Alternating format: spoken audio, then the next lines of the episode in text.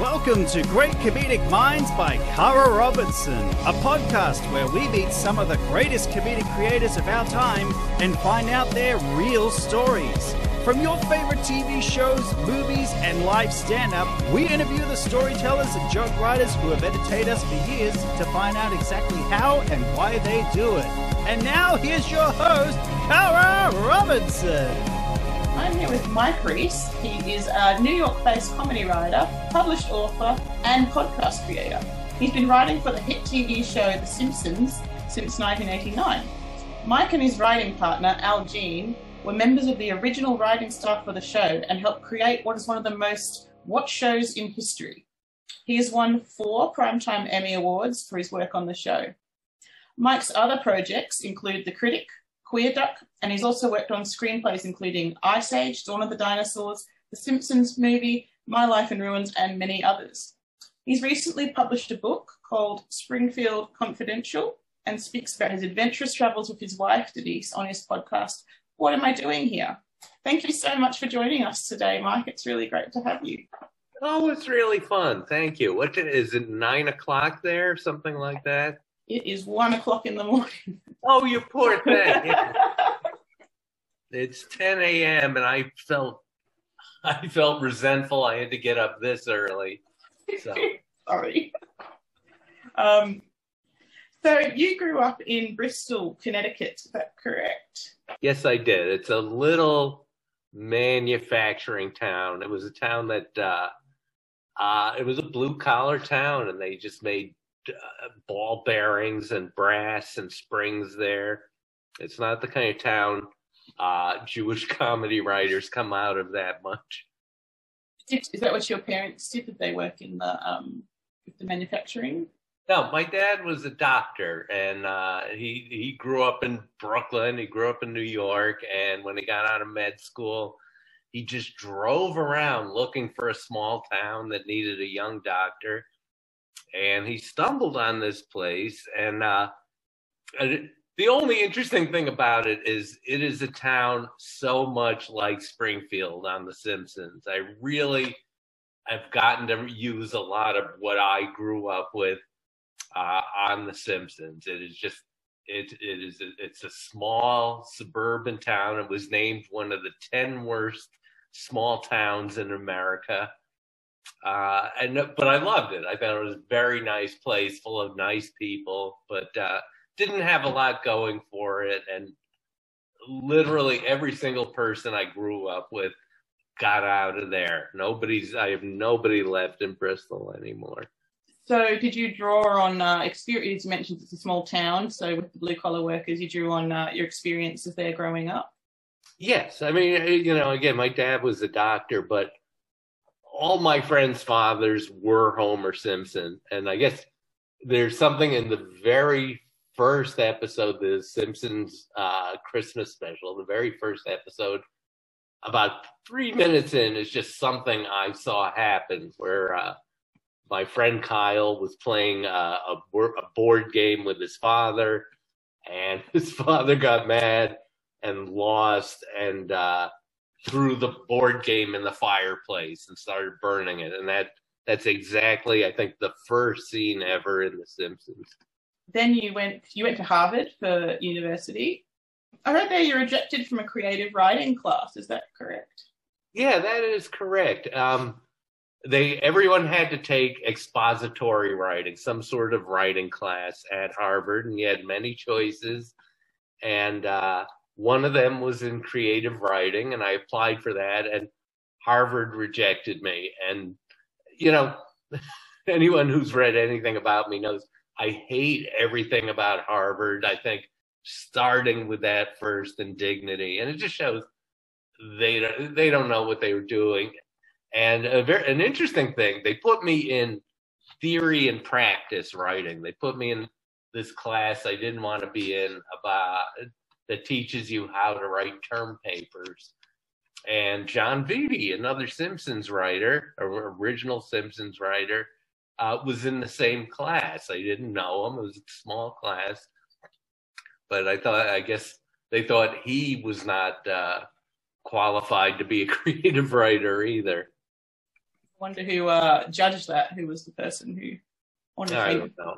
And then that, that, someone's going to be very. I, I'm going to try and tell the story without using his name. There is a brilliant guy who also wound up writing for The Simpsons and Futurama. Uh, really one of the smartest guys I know and a terrific writer. Um, and they did, they put him, they tested him and put him in English as a second language.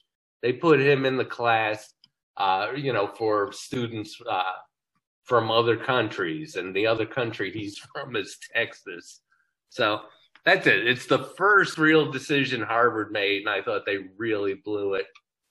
You were co-president for the Harvard Lampoon. I was co-president yeah. with Jon Vitti for my expository writing class. Because um, I hear a lot about the Harvard Lampoon, but um, I don't really know much about it. It seems to be where a lot of um, the writers came from. Yes, about half our Simpsons writers come out of the Harvard Lampoon. Um, it's uh, Greg Daniels, the creator of The Office, came out of there. Conan O'Brien. There's it's uh, just to put it in a little time perspective. At the time I was on the Lampoon, which was like 78 to 81, nobody became a professional writer. Nobody went into comedy uh, from working on the Harvard Lampoon. It was just a school activity. It was just a fun thing you did instead of classes and was never considered a pathway to Hollywood. Uh, but a guy named Andy Borowitz, the year before me, uh, actually a very, very smart, clever guy, got a job offer in Hollywood, and he went out there and he wound up creating Fresh Prince of Bel Air, and it just sort of woke up the rest of us. and um, so the year after, Al Jean and I wound up in Hollywood really by accident, and that started the parade. Someone called it the black tie invasion uh, because we have a lot of formal parties at the Harvard Lampoon. Uh, but it's it's probably a hundred writers, and I'm very proud of them. It's a it's a it's a very new thing, but uh, they do really good work for the most part. They're not just writers; they're they're doing some of the quality shows. Uh, uh, there was one year uh, seven shows were nominated for the Emmy for Best Sitcom, and five of them were run by these Harvard Lampoon graduates. So people like the stuff they're doing, stuff like Curb Your Enthusiasm and Barry and Silicon Valley and uh, The Good Place. Yeah, they're all great shows. Like The Good Place. Um, where did you meet Al Jean? Was that at Harvard? Yes, I met yeah. Al Jean freshman week of Harvard, I, it was a very, very funny meeting where I was sitting in my dorm room and Al is just walking by and the door was open and he sees a rocking chair in the room. And he said, Is that a rocking chair? I said, Yeah. He said, Can I rock in it? I said, Okay. And he came in and just sat in that rocking chair. And Al Jean rocks. He has whatever he likes to rock in a rocking chair. And he was 16 years old. Al Jean, again, a very extremely brilliant guy with a 180 IQ. And he had gotten into Harvard at 16 and he'd skipped two grades and he was a little lost and he needed to rock in a rocking chair. So he rocked for a while and left. And, uh, uh, he became uh, one of my best friends freshman year and uh, uh, then we roomed together the next year. And Al was going to be a doctor. He was he was pre med and he was a math major. And I had gotten on the Harvard Lampoon, and he saw that I was really enjoying it, and he decided he was going to join the Harvard Lampoon. This was something he had never had any intention of doing, but again, he was he's just so smart. He just set his mind to it and got on. I should mention, I talk about all these people on the Harvard Lampoon.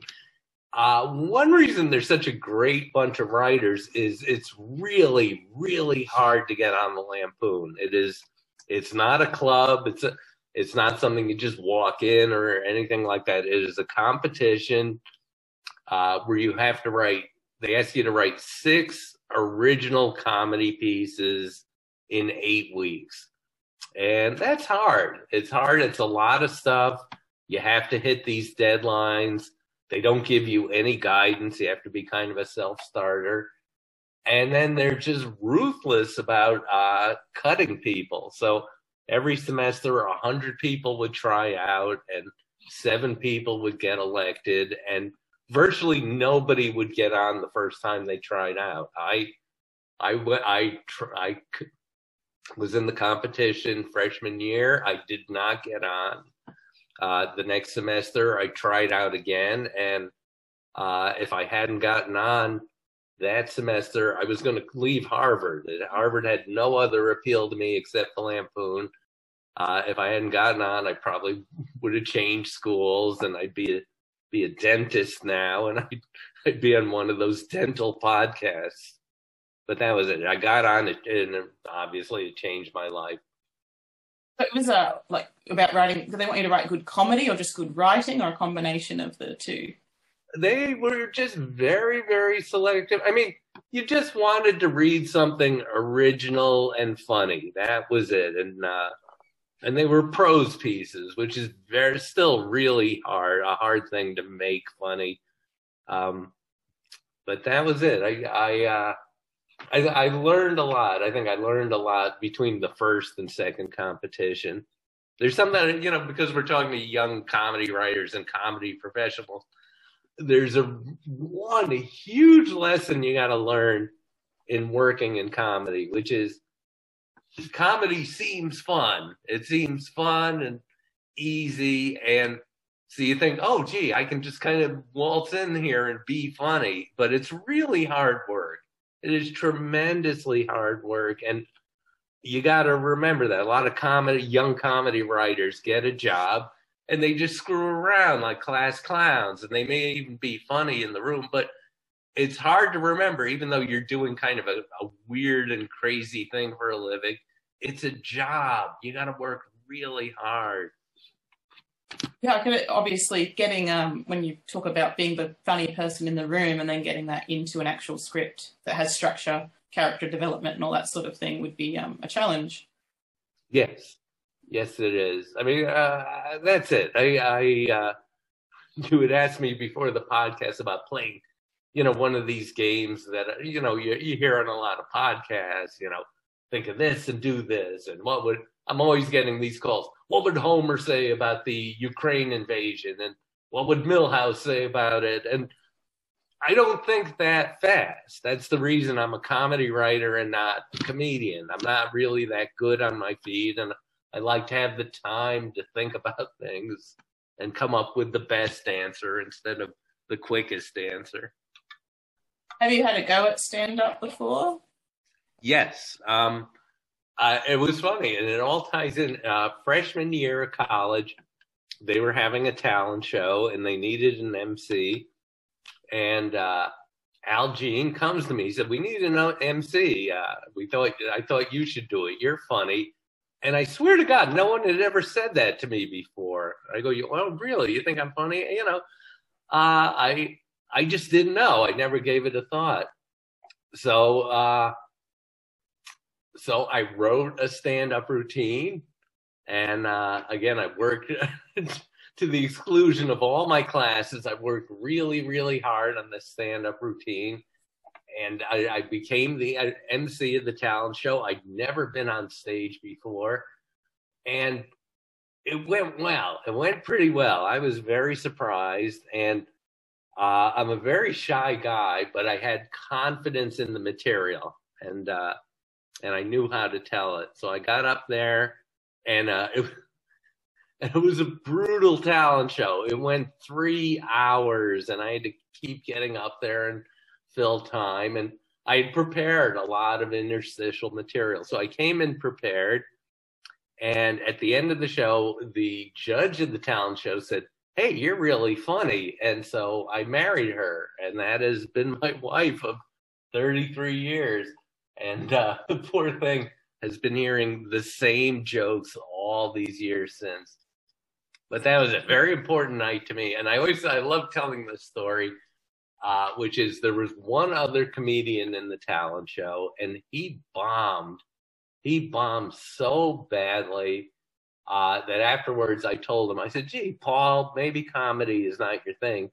So Paul, he went into drama and he wound up creating the show House about the doctor and created the show Bull. And uh, he's now worth half a billion dollars. And I think, I think uh, if if he had done better that first night, uh, he he'd be here talking on some comedy podcast. Oh, well, three hours is a long time to MC for. Like, you oh, well. it was yeah. just endless. I mean, it was you know somebody would get up and say, "I'm going to play a guitar," you know, to play the guitar, and then they do three songs. There'd been no rehearsal and no vetting, and people just went and went and went. So it may still be going on for all I know. You said Al Jean was studying to be a doctor. Did he quit that to do uh, comedy writing, or did he finish that? He, uh, I don't remember. What I what I know is he got on the Harvard Lampoon and loved it, and immediately all his grades went south. He had been an A student, and then he was he was not an A student. Uh, he really went for it in a big way. So I don't recall. I, I think he probably met all his requirements, and then. Uh, didn't apply anywhere, didn't apply to med school. Just wondering I mean, if um, Just to, to, to go ahead in the story. So Al and I are writing for the Harvard Lampoon, and one day we get a call from National Lampoon, and that'll probably mean nothing to anybody, but um, back in the 70s, especially 70s and early 80s, National Lampoon was the one outlet for adult humor in America. It was a, a satirical magazine, and uh, it was hugely influential, and it was it was genius when it was great. And uh, I get this call from National Lampoon, and they said, "We've been reading your stuff in the Harvard Lampoon, and we really like it." And I said, "You read the Harvard Lampoon?" And they said, "We've been reading it for years, but we never saw anything we liked before." so they uh, they hired Al and me to do a little freelance work while we were in college, and this shows you that the Harvard Lampoon was not this kind of pre-professional organization uh, it's become, uh, which was Al and I are writing freelance articles for like three cents a word. And we didn't tell anyone what we were doing. We were so ashamed that we were actually writing comedy professionally because that's just not what you do on the Harvard Lampoon.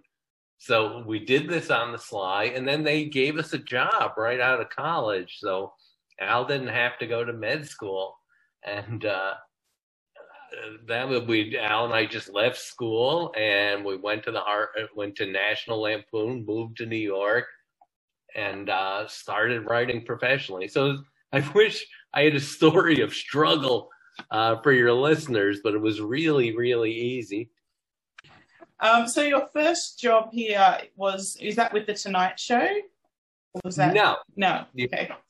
okay. You, I hope this story is interesting. This is, but this is just my life. I can't make it any better. Uh, there are two guys who were ahead of us at the Harvard Lampoon. Two guys named Max Pross and Tom Gammill, and uh, they are beloved comedy writers. So they left uh, the Lampoon and got a job at Saturday Night Live. And these guys, everybody wanted them because they're super funny and uh, and great guys. And they kept getting job offers and turning them down. So the first job offer they got uh, was to write a movie for Meatloaf. Meatloaf, the singer who just passed away, uh, Meatloaf wanted to make a movie called Fat Men from Outer Space, and they turned the job down and gave it to Al, offered it to Al and me. And so Al and I, this was our first kind of show business job. We wrote a movie treatment for Meatloaf uh, called Fat Men from Outer Space, and we turned it into Mr. Loaf because that's what they called him at the office. Mr. Loaf is not in today.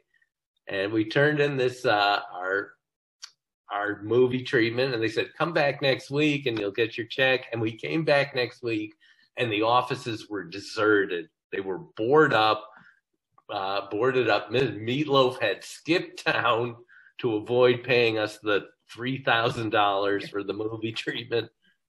So, uh, but that was our first show business job, and then uh, a few months later, Max and Tom, these guys got a job offer to work on them to be punch up guys, writing jokes on the set of a movie called Airplane 2.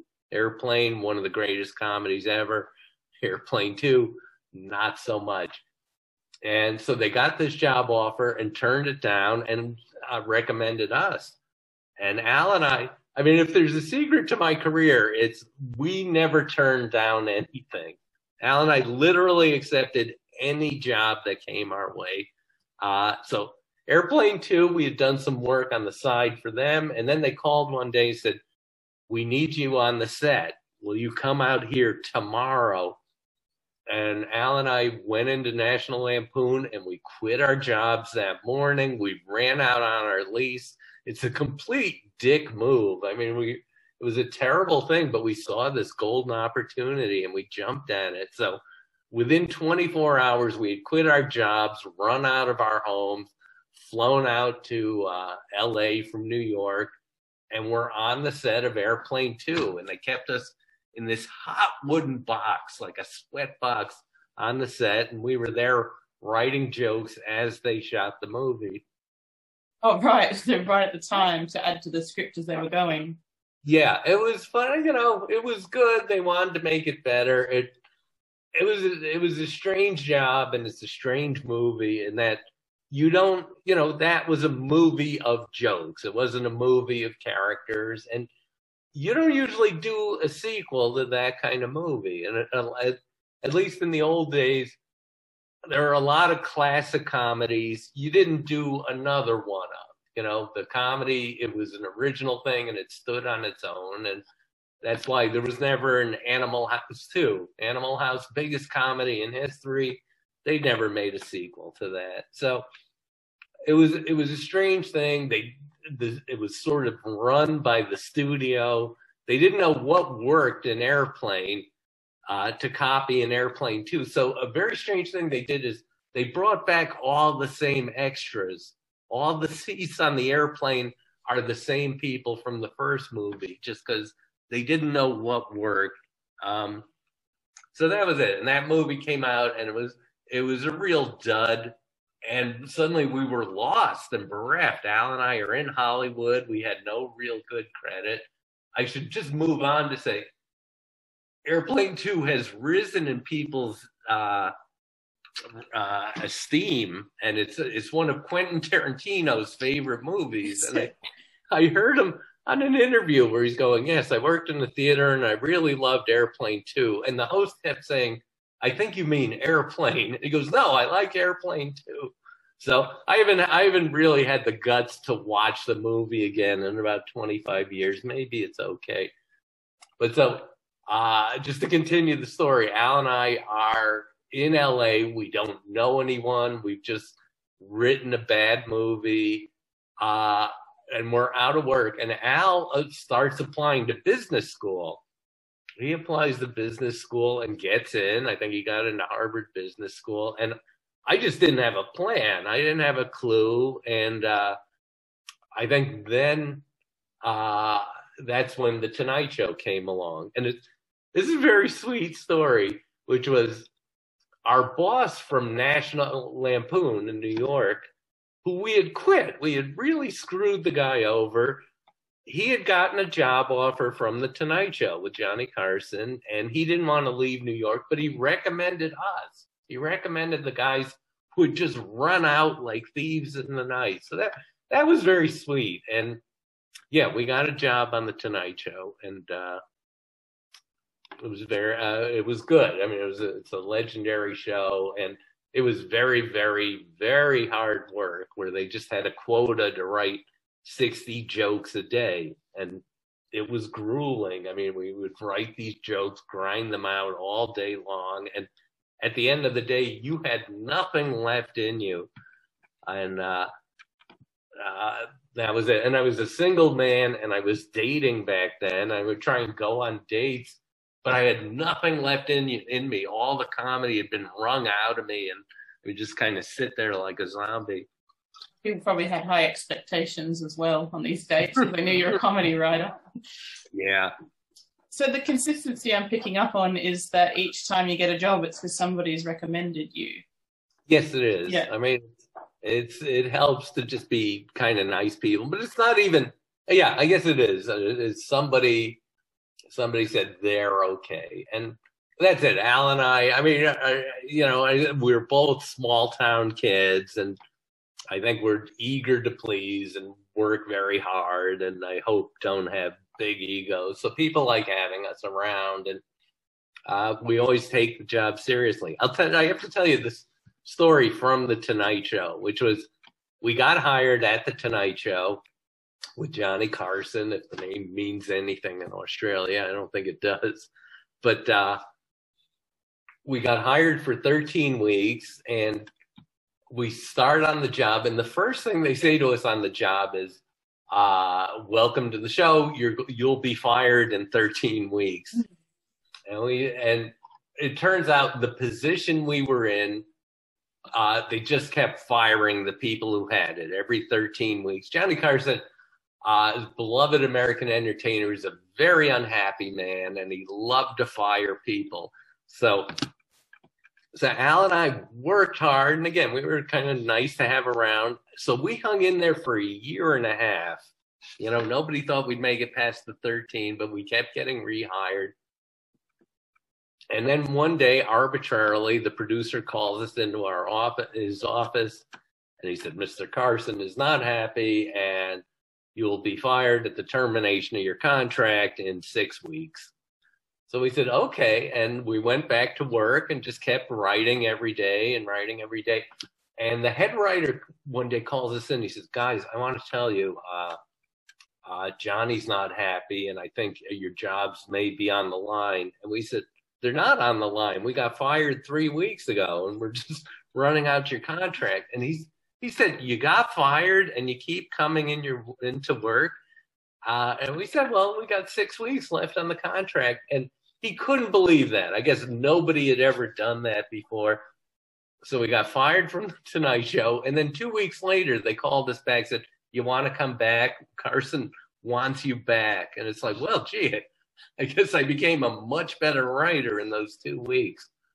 But again, it's just the lesson of just keep working, do your Yeah. job, be a good employee. This is they're paying you. It's supposed to be pleasant to be around and Yeah, well, Yeah. I don't want to. I have- I have this sense of people listening at home. They go, I don't think he's that pleasant.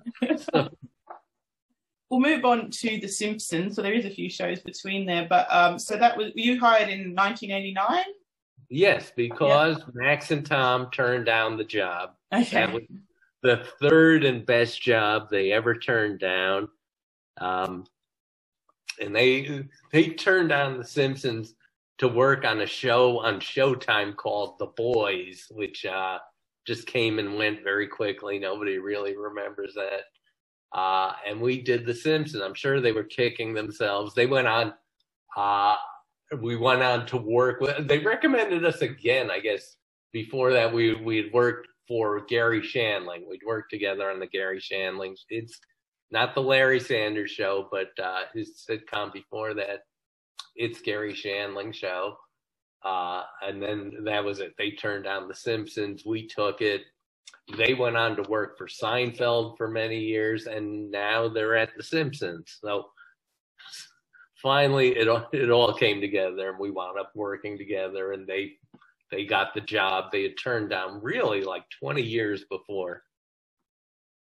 so Okay, we're up to The Simpsons, which I'm Yeah. sure is all anyone cares about, and I hope they've gotten through this far. yeah well, i hope you don't get sick of all this the same questions about the simpsons over and over No, Um, I don't. I I love to talk about it because I'm a very bad conversationalist, but it's like I know the answers to these things. obviously you started that show was there a lot of pressure there or was that something that was um, at this time quite you know because it wasn't well known when you started you didn't feel the big pressure It's it's it's unbelievable to put yourself in the mindset. This was 1988, which was Max and Tom turned down the job at The Simpsons because everybody turned it down. Nobody wanted to work on this show. The Simpsons had been one minute shorts on the Tracey Ullman show, and they were taking this gamble to kind of turn it into a half hour show. And there there'd never been an animated show for adults. Uh there hadn't been animation in prime time in 30 years, not since the Flintstones and uh, and it was on the Fox network, which was a brand new network, had a very bad reputation for just kind of sleazy entertainment. Uh, so nobody wanted this job. So we took it. Al and I are working, you know, helping create the entire world and all the characters. Uh, and we didn't tell anyone what we were doing. I was really ashamed. I think I was newly married and I would go home and apologize to my wife. Well, I'm writing a cartoon. This is the best job I could get. And and the really telling thing about The Simpsons was that the show was created of the of the eight original writers on the show. Al and I are the only ones who had ever written a half hour script before. The it was because they had trouble getting writers. They you know, one guy was an advertising man and one guy was a sports writer and uh, the rest of them had just worked in sketch comedy or late night talk shows. So uh, it was, you know, it was just a, a, coalition of the willing. It was people willing to work on the show. One of the writers, just a brilliant guy, Jay Kogan, uh, his father was a famous comedy writer, and his father was begging him, "Don't take this job. People thought, people just didn't think the show wouldn't succeed, but, uh, you know, they somehow thought it was career suicide. So that was it. That was the conditions under which we were writing The Simpsons.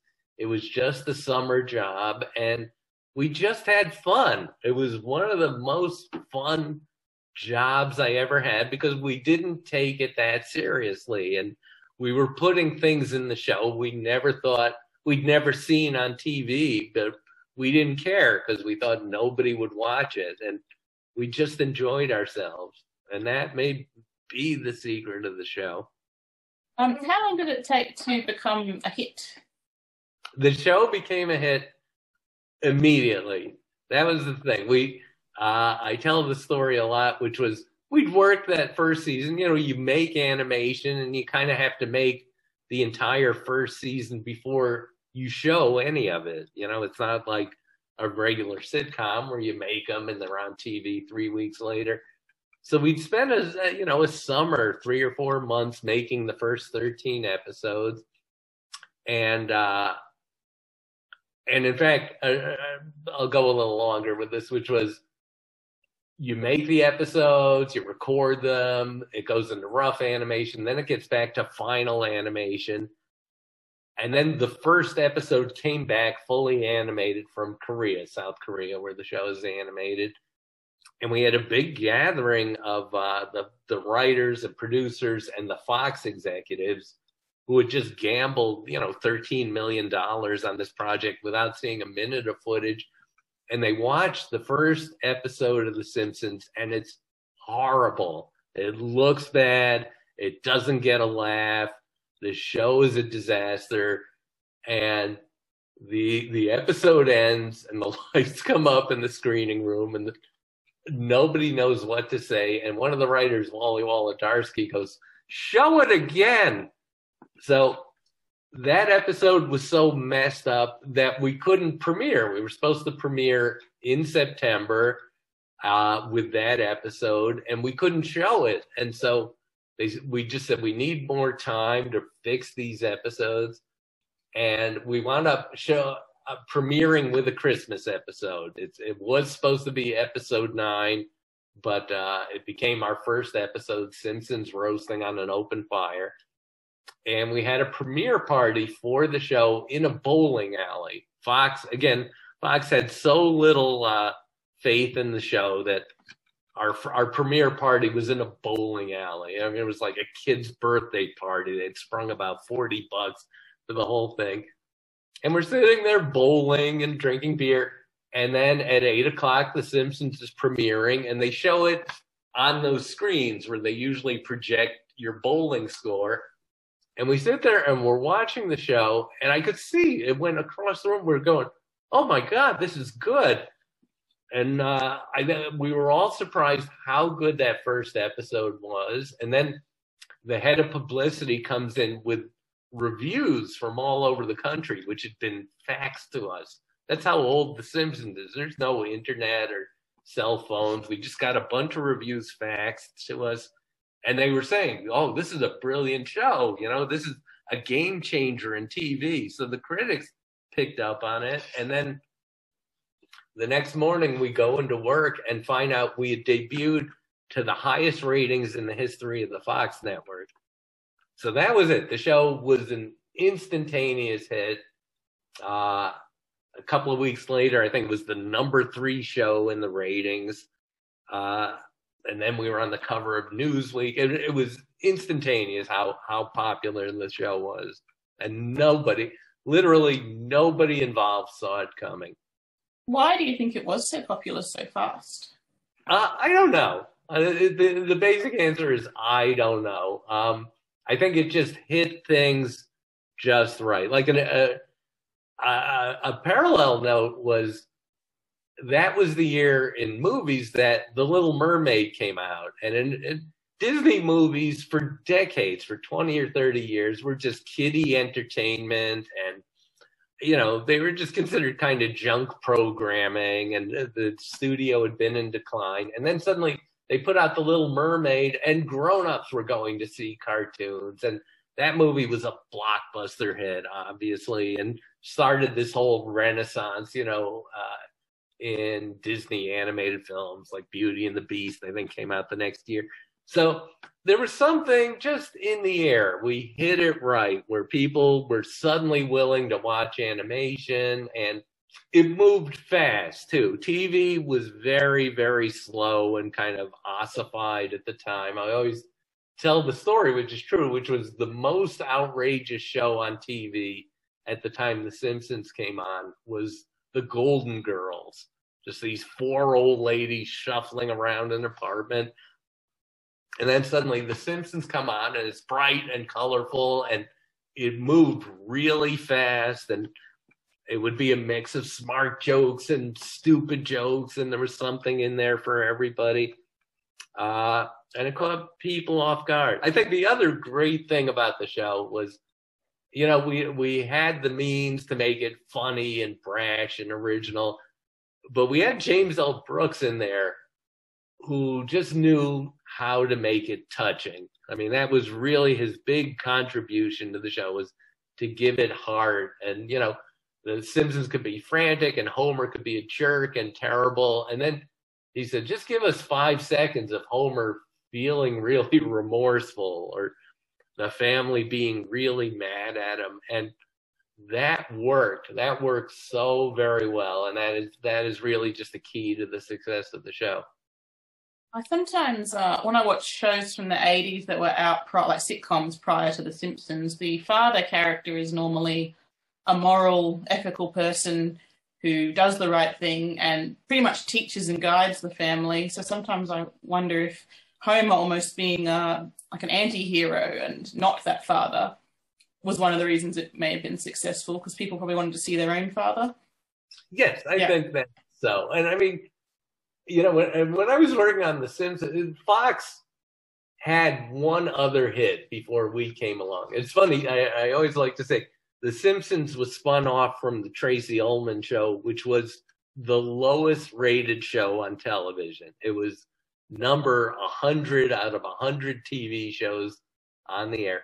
But Fox had a one one hit with Married with Children. That preceded us by 2 years and uh, the original title for Married with Children was not The Cosby Show. They just wanted to be a reaction to what was the number one show in America year after year after year, The Cosby Show.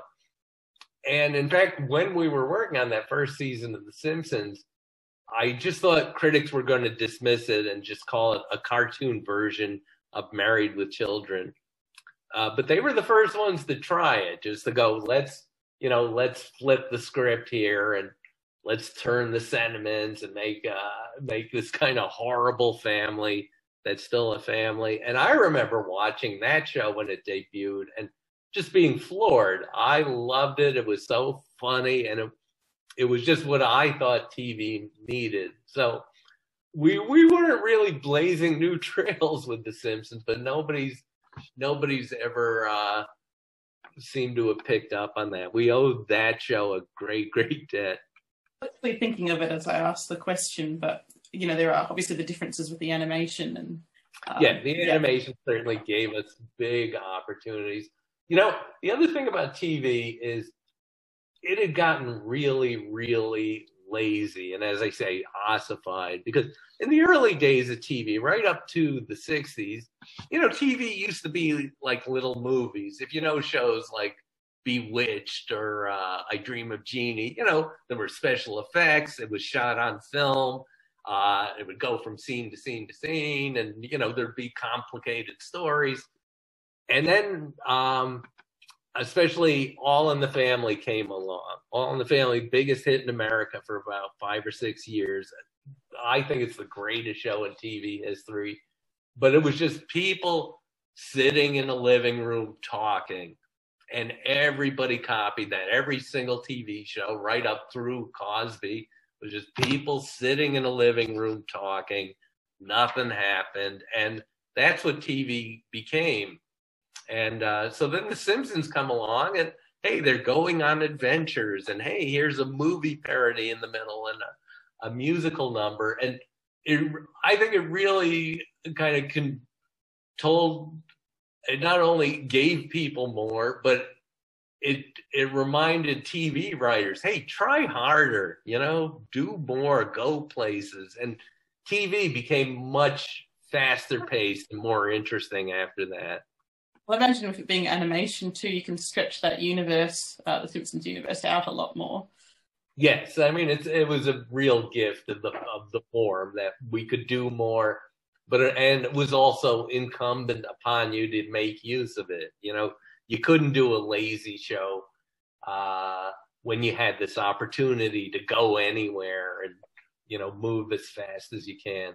It's it's an interesting story in that the second script Al and I were hired to write on The Simpsons it was James L. Brooks came to us and said, uh, "All right, here's the plot. Lisa is sad. That's what he gave. And Lisa is sad, and she's moping around all the time. And uh, we just said, "Oh, we're dead." Al thought they're going to fire us off of this because how do you do an animated show about a person sad? Uh, and that became Moaning Lisa. It's the episode that introduced Bleeding Gums Murphy. And it is you know to date it's really not it's funny because i think today is the 33rd anniversary of that show airing. And uh and you know it's not it's not an animation tour de force. It's you could very easily have shot that whole episode on film and a tv budget uh, but it was very powerful it was very moving thanks to james l brooks's input and that was a watershed moment for The Simpsons too. That was, you know, it was probably episode three or four where it was just powerfully moving, uh, and it was it was about Lisa. It wasn't about Bart. It wasn't about Homer, and people really loved it. Oh, I saw that one as a child, roughly probably a tiny bit younger than Lisa, and related to it as a child, and then I've seen it as a mother, and then felt very sorry. I wanted to help Lisa. Like I've, you know, you sort of grow with the show as well. Oh, that's good. I hope it is it good. I haven't yeah. literally seen it since it aired. Yeah, definitely. Um, yeah, that's one of the things, and the jokes as well. Um, I don't know, you know, as you probably know, you see them as a child, and then you see them as a teenager, a young adult, and you get different jokes each time. And sometimes I wonder what jokes I'm still yet to get. Yeah, there may yeah. be a few not in there. We were really impressed when the show came on the air. Again, there wasn't even uh, the internet. There were chat rooms online, you know, just these these texts that would go back and forth, and we would see it was our first vision of what the internet would become. In that uh, there were geeks watching The Simpsons, and they caught every reference. There was nothing so obscure we did uh, that they didn't catch it, and it made us really feel appreciated. It made us feel like, gee, all this hard work we're putting in uh, is being uh, being appreciated. The other thing, just uh, one last point: The Simpsons came on the air at the same time home recording came uh, uh, came around. Everybody in America had a VCR and could tape a show and watch it again. And so we said, "Oh, gee, let's uh, let's put jokes in the show you won't catch the first time. Let's give people a reason to tape it and watch it again and watch it in slow motion." And you know, there would never have been a point to doing that before people could tape a show. So that was another reason we decided to put more jokes in the background. Uh, got some um, fan based questions. Is that all right if I ask you some of those? Absolutely. So, so, Anthony Long wants to know, and I've got to ask his question because he's agreed to be in my comedy show on the weekend. Um, okay. What was it like to work with a legend like Sam Simon? Sam Simon, uh, he was great. He was just the most. He is, uh, you know, I've worked with a lot of great people for, you know, 40 years. I'm so old. He was the best. He was the the best master of sitcoms I'd ever seen. And he was so very funny and he loved to make it fun. You know, he loved to, you know, we would work with him all day and then go out to the movies afterwards and we'd smoke cigars and the job was really fun. And he was a great guy if he liked you. And if he didn't like you, if you, it, what it was is Sam was so great and if you weren't doing your job, if you weren't giving it your all, he would be ruthless. He could be very mean. He would yell at people. So a lot of people hated him. I mean, he was a very, very hated man, and he knew it. A lot of people wouldn't work with him in Hollywood, but you know, if you did your job, he couldn't have been sweeter. He couldn't have been a nicer man, and uh, so that was great. And I, I don't know, we just learned so much by osmosis just working with him. Mike Mackler, this is actually a pretty good question. Who's your favorite guest star to work with? Oh, uh, that's interesting. I loved, I certainly loved Phil Hartman. I loved him. He would come in and just nail everything. He would be in and out. I always tell the story that he lived in Malibu and it took him 90 minutes to drive into The Simpsons and he would come in and record all his lines bang bang bang bang bang. They were all perfect. Uh, and he was done in five minutes and then he had to get back in his car and drive 90 minutes back. So he was great. Uh, I, I mentioned we've had 800 guest stars on the show and there's only four people nobody liked. And that was it. People the guest stars are all great. They're all you know they're excited to be there. It's a fun job. It's they like to see the cast and see these these human beings that do the voices of all these cartoon characters. So they're happy to be there and it's an easy gig. So i like them. You know jon lovitz was a guest i loved having on. He, he made me laugh so much that we wound up creating a whole show for him. It's the critic? This is the critic. Yeah. but you know one secret of The Simpsons that took me 30 years to realize is one reason the show succeeds and goes on and on is it's a nice place to work. You know, the writers are all nice, the actors are all nice, the animators are are really good and easy to work with and like to collaborate and never complain. Every you know, it's just a happy, happy ship and when I would I I I realized that, and then I would go back and read books about other you know long running TV shows, and something a show like MASH was a job people love to go in and work there in the morning, and the cast are all still friends, and somehow that comes through. I mean, it, you know, there are idiots there, and by idiots I mean uh, TV scholars who seem to think good comedy and good writing comes out of friction and creative chaos. And it's like, no, you know, nothing good comes out of friction. It's, you know, good work comes from a happy work environment where people get along and respect each other and are willing to work together. And that's The Simpsons. Andy Sorensen said, Are there any memorable stories from fans about how The Simpsons has affected them in a personal way? So anything that sticks out in your mind? No, no, they're no. The fans are all nice. They just appreciate the show. An interesting show. Uh, when I work on other sitcoms, people would always come up with ideas. They always go, "Oh, you should do this with Alf," or "Sledgehammer should do this." You know, and certainly the poor people at Seinfeld were just besieged with everyone going, "Oh, this happened to me. You should do it." It would never happen with The Simpsons, and I, I think it was sort of a way of respect that people would say, "Wow, that's good. I'm not, I'm not going to try and do that. I'll just stay home and watch it." Chris Kasha, what is your favorite character to write for? Uh, I like Homer. Homer, you know, it's such an obvious answer, but uh, Homer is a comedy writer's dream because he has everything wrong with him. He's fat, he's bald, he's lazy, he's angry, he's a drunk.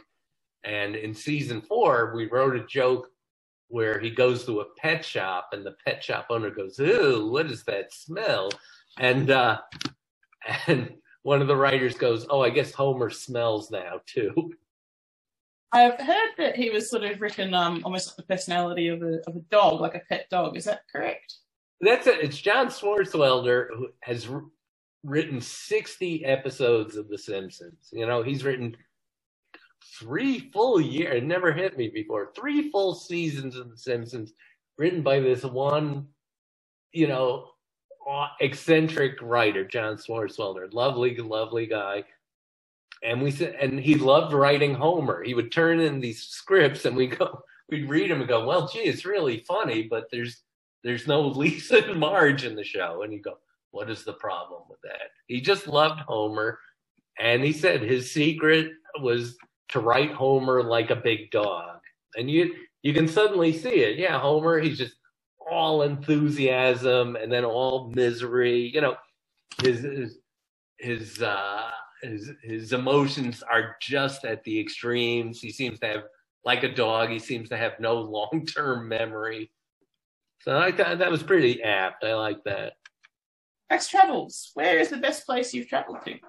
Okay, yeah. So, so maybe we should have a segue here. I do a podcast called uh, what am I doing here? And it's about my travels. I anyone who's listened this far and wants to hear more of this voice, please listen to my podcast. I beg you. There's it's called What Am I Doing Here? It's only 15 minutes long. It's produced, you know, it's re, it's written and rehearsed and acted. So it's not every you know there i just read there are two and a half million podcasts out there.